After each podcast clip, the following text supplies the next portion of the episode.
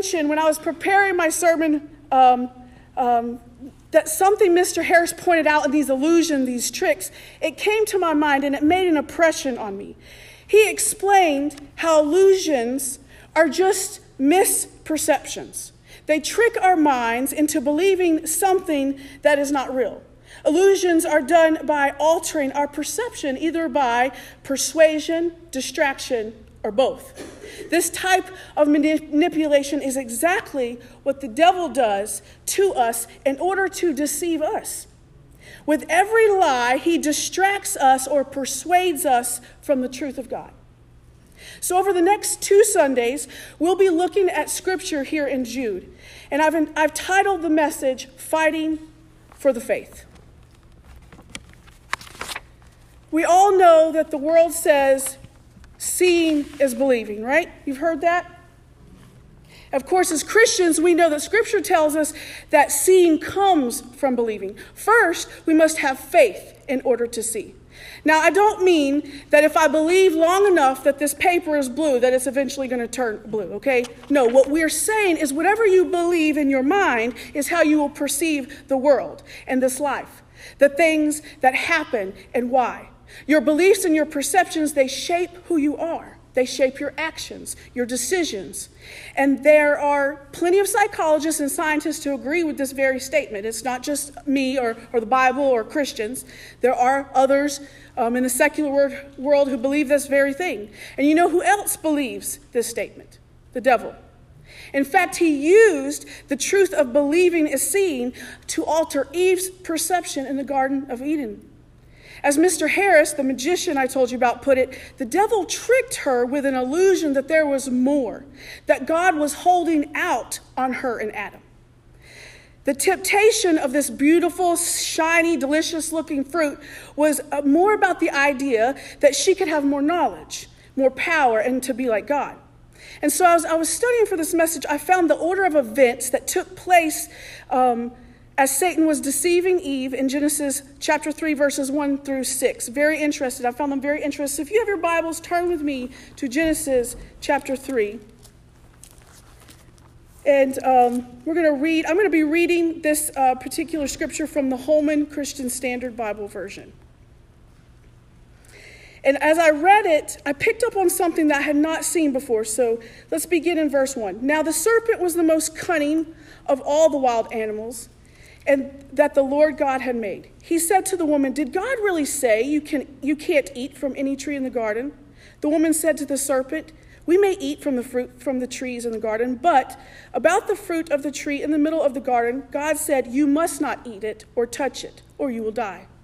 No, you will not die, the serpent said to the woman. In fact, God knows that when you eat it, your eyes will be open and you will be like God, knowing good and evil. Then the woman saw that the tree was good for food and delightful to look at, and that it was desirable for obtaining wisdom. So she took some of its fruit and ate it. She also gave some to her husband who was with her, and he ate it. Some versions of this say in verse 6 when the woman saw that the tree was good.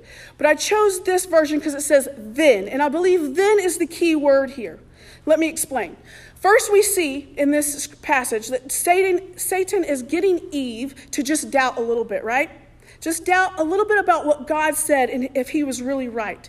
And he goes on to try to convince her. In verse 5, he tells her that God knows that when she takes from this fruit, her eyes will be open and that she'll be like God.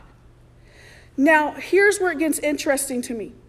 Right after Satan fills her head with these words that she will be like God, knowing all things.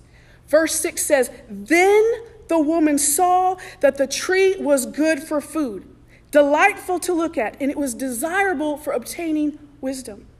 The key word, like I said, is then, meaning before Satan came along, she had believed what Adam told her. She knew and believed that they would die if they ate from that tree. She saw it as a negative thing, that it was disgusting. But after listening to Satan, she begins to believe that what he is what he is saying to her and then as she begins to believe her perception is altered this tree all of a sudden and this fruit that's on it it was good to her Instead of bringing death, like God had said, she believed it would bring life. It was an illusion that Satan had tricked her with.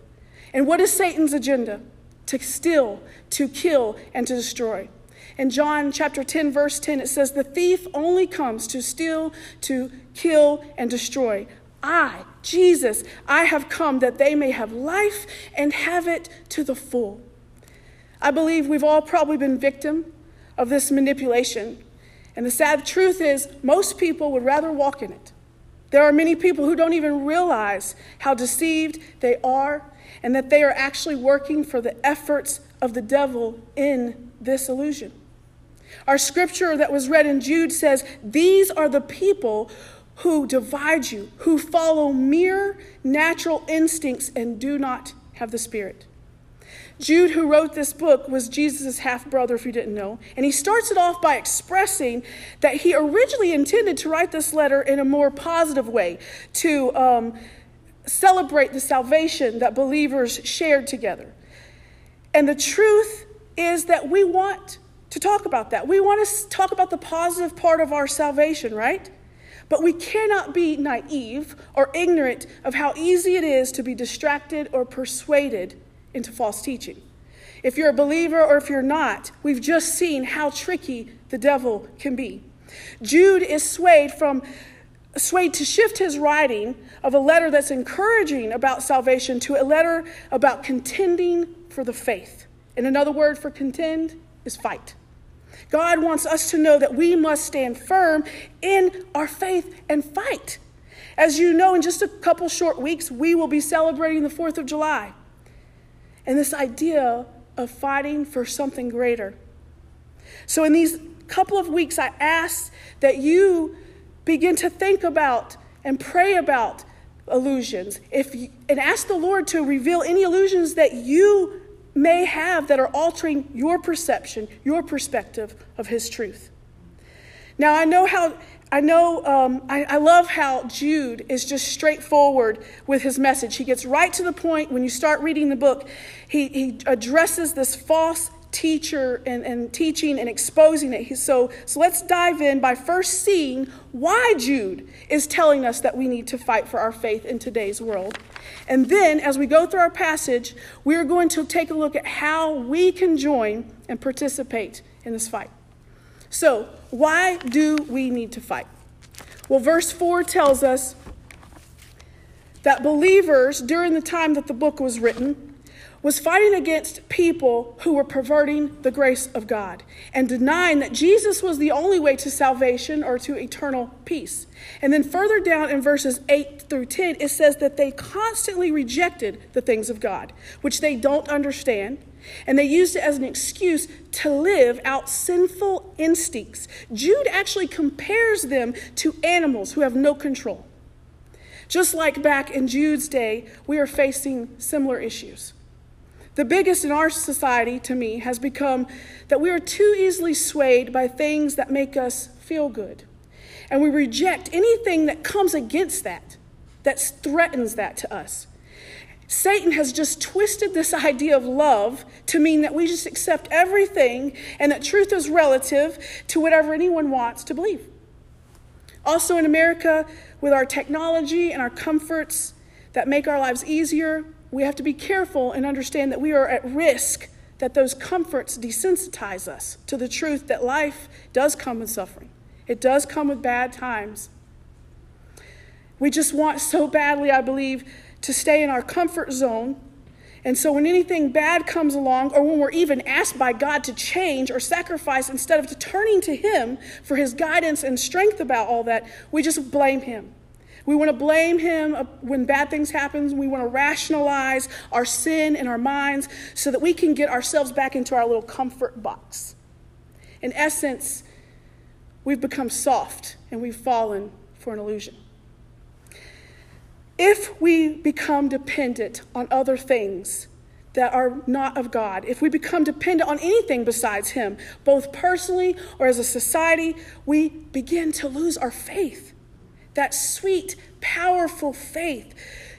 That, and when that, when that kind of thing happens, when you start to lose your faith, it allows the devil, it opens us up to the enemy's plan or uh, plan for these illusions so that he can plant these false mindsets into us and lead us into these ideas that whatever feels good is good right that we can control our own lives but just like verse 4 is telling us what, ha- what, when this happens what is really happening is we are perverting the grace of god into a license it says for, for immortality and to deny jesus who is our only sovereign lord just think about our great country that we're celebrating. At one time, that country, our great country, depended on God as the one and only whom we put our trust and faith in. Those who fought for our independence believed in something greater. They had faith, which enabled them to see a land of freedom. And all those who have continued throughout these years to fight for freedom for all people in our country, they first had faith. It started with faith in something. How far have we come from that? Do we, do you still depend on God? Or is your faith in other things or yourself? As we ask ourselves these questions, let's look at how do we fight for our faith? How do we keep ourselves from developing these altered perceptions and losing that faith? Let's reread verses 17 through 21. It says, But dear friends, remember when the apostles of our Lord Jesus Christ foretold, or what are what the apostles of our Lord Jesus Christ foretold. They said to you, In the last times there will be scoffers, who will follow their own ungodly desires. These are the people who divide you, who follow mere natural instincts and do not have the Spirit. But you, dear friends, by building yourselves up in your most holy faith and praying in the Holy Spirit, keep yourselves in God's love as you wait for the mercy of our Lord Jesus Christ to bring you to eternal life. Verses 20 and 21 give us our first commands in this fight. It says that we need to build up our faith, pray in the Spirit, and keep ourselves in God's love. But we do not fight with our own strength, but by keeping ourselves in God's love. Or another way of saying that would be abiding in the love and grace of God. And then also by building up our faith and having a powerful prayer life. So let's let me just recap. First, to fight, we must keep ourselves in God's love, abide in him.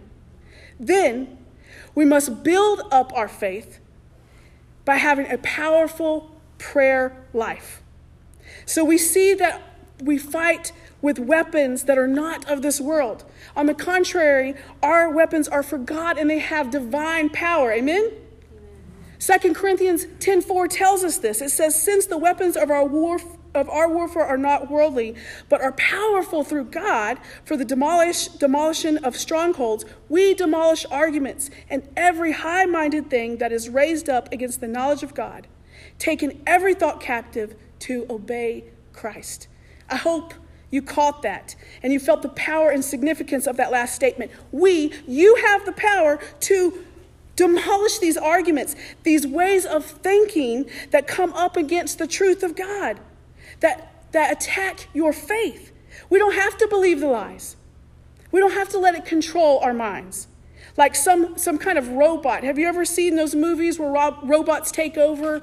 Or that movie, The Stepford Wives, and everybody gets brainwashed? I feel like this is what happens to humankind over and over. Of course, in our reality, it's, it's much more subtle, but isn't that how the enemy works? Typically, he's very subtle when it comes to brainwashing us. It happens over a period of time with a seemingly perfect strategy of circumstances, problems, and emotions mixed in with a little bit of truth and a whole lot of lies. But again, in Christ, we have the power to fight against this. That is the good news. Christ is the source of our strength, our abilities, and our righteousness. We don't have to depend on ourselves. We fight against these false mindsets by abiding in Him. Verse 21 uses the word keep, says, Keep yourself in God's love. So when you feel confused, when you feel angry or hurt, rest in His love. When you find yourself tempted don't listen to the lies, but instead remember how much Jesus loves you, how much God loves you. And if you're in the middle of a storm, facing difficult circumstances, don't try to fix it yourself. Don't try to solve it. But remember the times that the Lord has come to your rescue, forgiven you, and showed you a better way of doing it. I personally am victim to this and, and fall for this. My kids can testify to that. I want to fix everything, I want to control everything. So I have to remind myself often that His way is better than my way, that I have to rest in His love and stay in Him so that He can guide me through these things. You see, not only does God's grace and love save us, but it keeps us. And that's a beautiful thing. That's so reassuring. Not only did it save me from my sin, but He keeps me in His righteousness and His holiness. Only the love of God has the power to free and sustain us long term. Your efforts are only going to get you so far. There is nothing stronger, nothing more satisfying than the unconditional love of God. It penetrates hatred and pain. It can deliver the most stubborn person, melt the hardest heart, and bring sight to the disillusioned and set the addict free. When Jesus healed the blind and performed miracles, he did it out of his love for his children and for us. And it wasn't that he was just doing these miracles to alleviate their physical suffering. But it was ultimately to bring healing to their souls, to their spirits, to free them of that blindness, that illusion that they were under. If we are close to the Lord and we lean in and depend on Him for His wisdom, that Holy Spirit, His Holy Spirit, will reveal not only things in our lives that are opposite to the truth, but they will alert us to those outside forces, those things that try to work their way into our minds, right? And just as God is continually trying to draw you closer to Himself, guess who else is at work? Satan. He's constantly scheming against God's plan in your life. But you have to remember by abiding in Him, God will bring you into the light. He will deliver you from those illusions that literally suck the life right out of you. And, and Satan, you know, he doesn't want us to know that, right? He doesn't want you to know that Jesus has freed you from your sins, like addictions of and pornography, bitterness, jealousy, selfishness. He wants to keep you bound by these lies that you can control things. That's not that bad. He wants you to feel like you have the right to be angry with the person that hurt you, or even at God.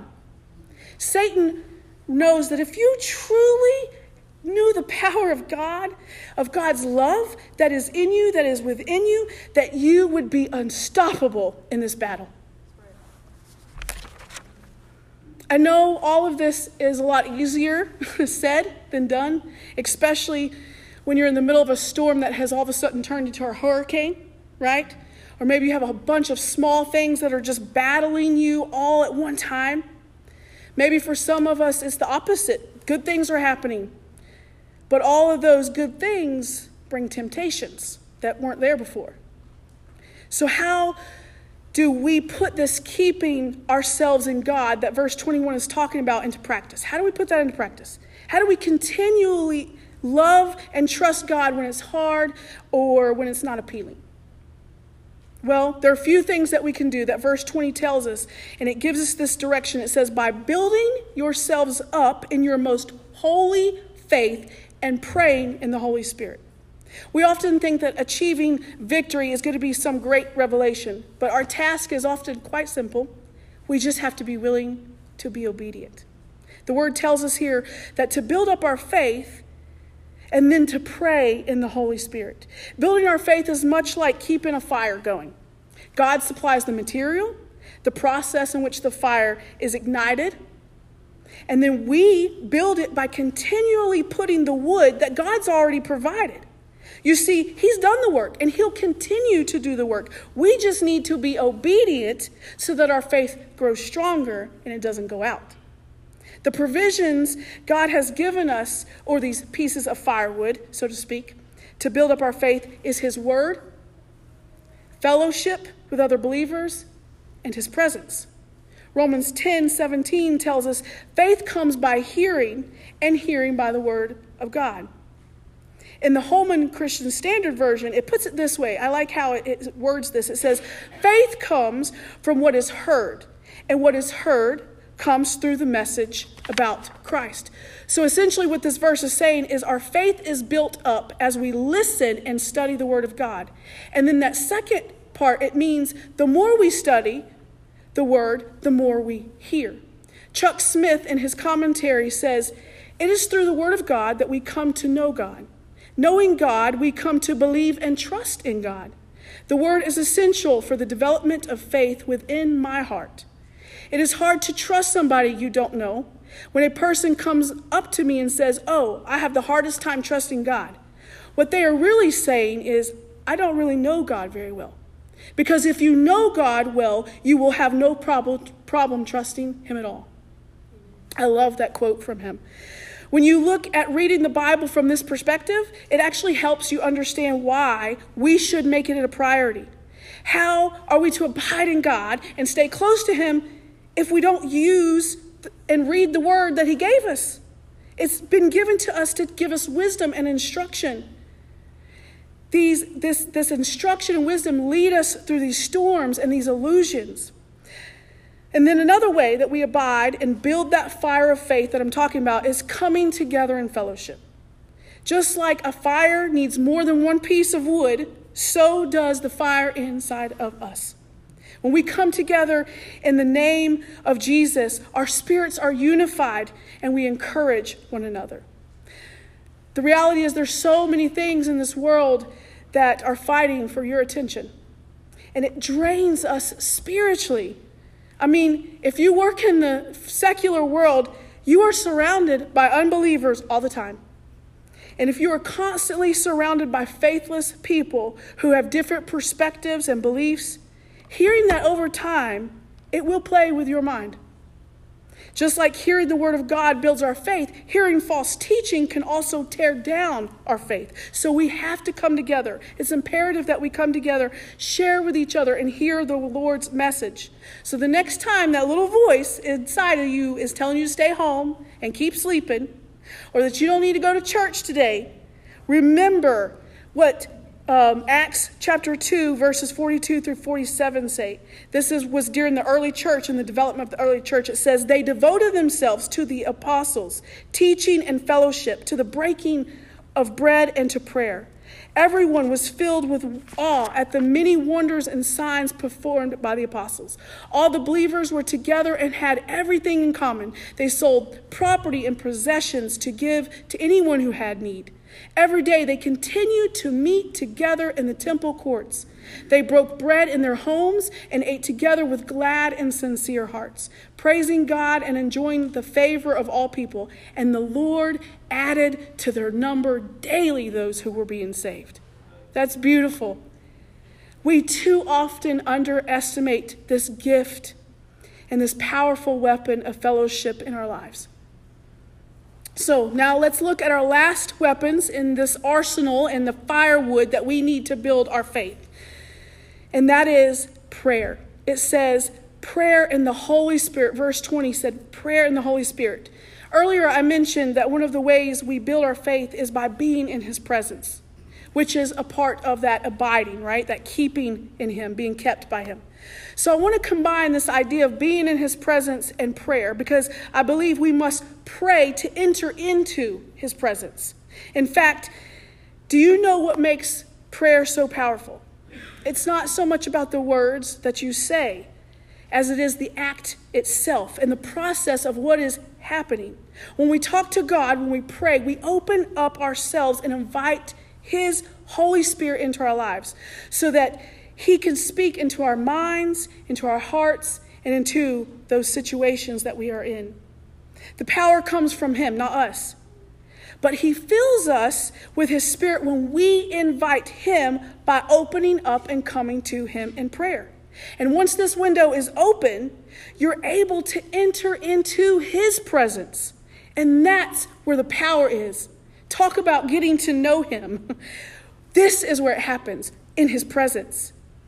The difference between Moses, who saw God parted the sea and led an entire nation out of slavery, was being in the presence of God. versus a bench warming Christian whose spiritual life is tossed by the waves of the sea. That is what's going to decide how strong your faith is, how great your relationship is with the Lord and the ministry and the work that we do is how often are we getting into his presence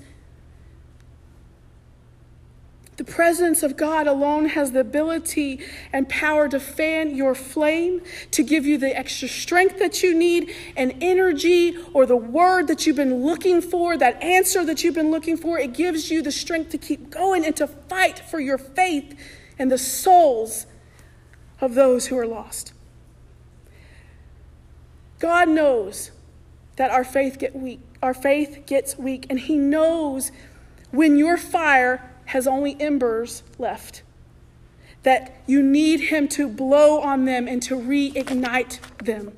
So the next time you think about praying or someone invites you to pray, don't look at it or think of it as just another thing that God wants from us or just a pat on back from a friend to encourage you, but actually put your heart into that prayer and invite the Holy Spirit into the moment.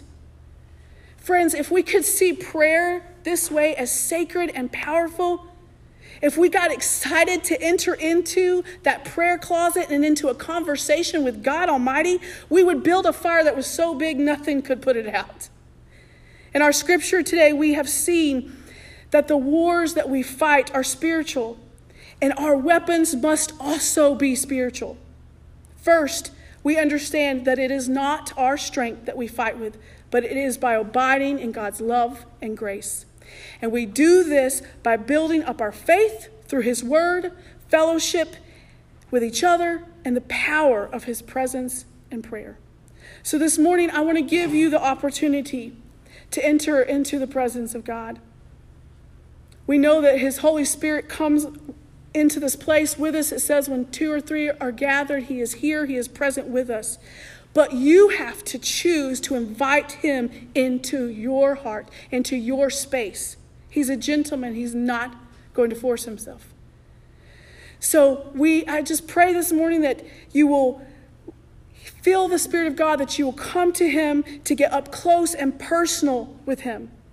C.S. Lewis said in his in a sermon that he wrote, "It would seem that our Lord finds our desires not too strong but too weak." We are half hearted creatures, fooling about with drink and sex and ambition with infinite joy when, when infinite joy is offered to us. Like an ignorant child who wants to go on making mud pies in a slum because he cannot imagine what it is meant by the offer of a holiday at the sea. We are too easily pleased. We are far too easily pleased. Some sobering words. Are you too far easily pleased? Or, as my favorite magician said, are you settling for a counterfeit version of God's truth and goodness? I know we all fall into this trap, and I would be a liar if I told you that I had never been caught in false mindsets. Even at our training school, this kind of thing can happen in some ways more so. I have to fight. We have to fight against getting too comfortable and to be reminded that our power comes from God through prayer and through His Word and through each other. That none of us can do this on our own. And the good news is, God doesn't ask us to. He sent His Son to fight, and He's already won the war. Now, all we have to do is believe and abide in His love to allow the power of the Holy Spirit to lead us through the storms, the smoke, and the illusions. So get up every day and remember who you are.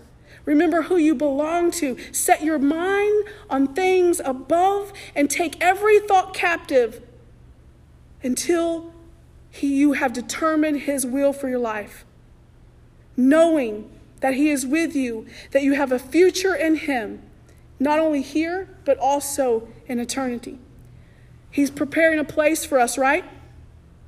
A place where we don't have to worry about these illusions and these storms and these battles anymore. He's prepared a place for those who love Him and who are fighting the good fight. So if you are here today and you don't know if you have a place in heaven, if you have not experienced the power of God's love and grace, now is the time Don't continue to walk in darkness or illusions and being blind. I don't know what you're going through. I don't know if, what you believe in. Some of you sitting here may be confused and don't know what you believe in either. But none of us is perfect. None of us has it all figured out. But while, um, if, the, if we have some music that we can play we could just enter into some prayer, I just invite you into this presence, like I said. I invite you to sit and be still, to rest and know that you are loved. You don't have to force yourself into his presence. You don't have to pray hard enough. Just have to be available. Just lift up your heart to God, your prayers to God. Tell Him how you feel. If you have confusion, if you don't understand something, He's there, He's listening. Just take your time and just rest. You don't have to be in a hurry this morning.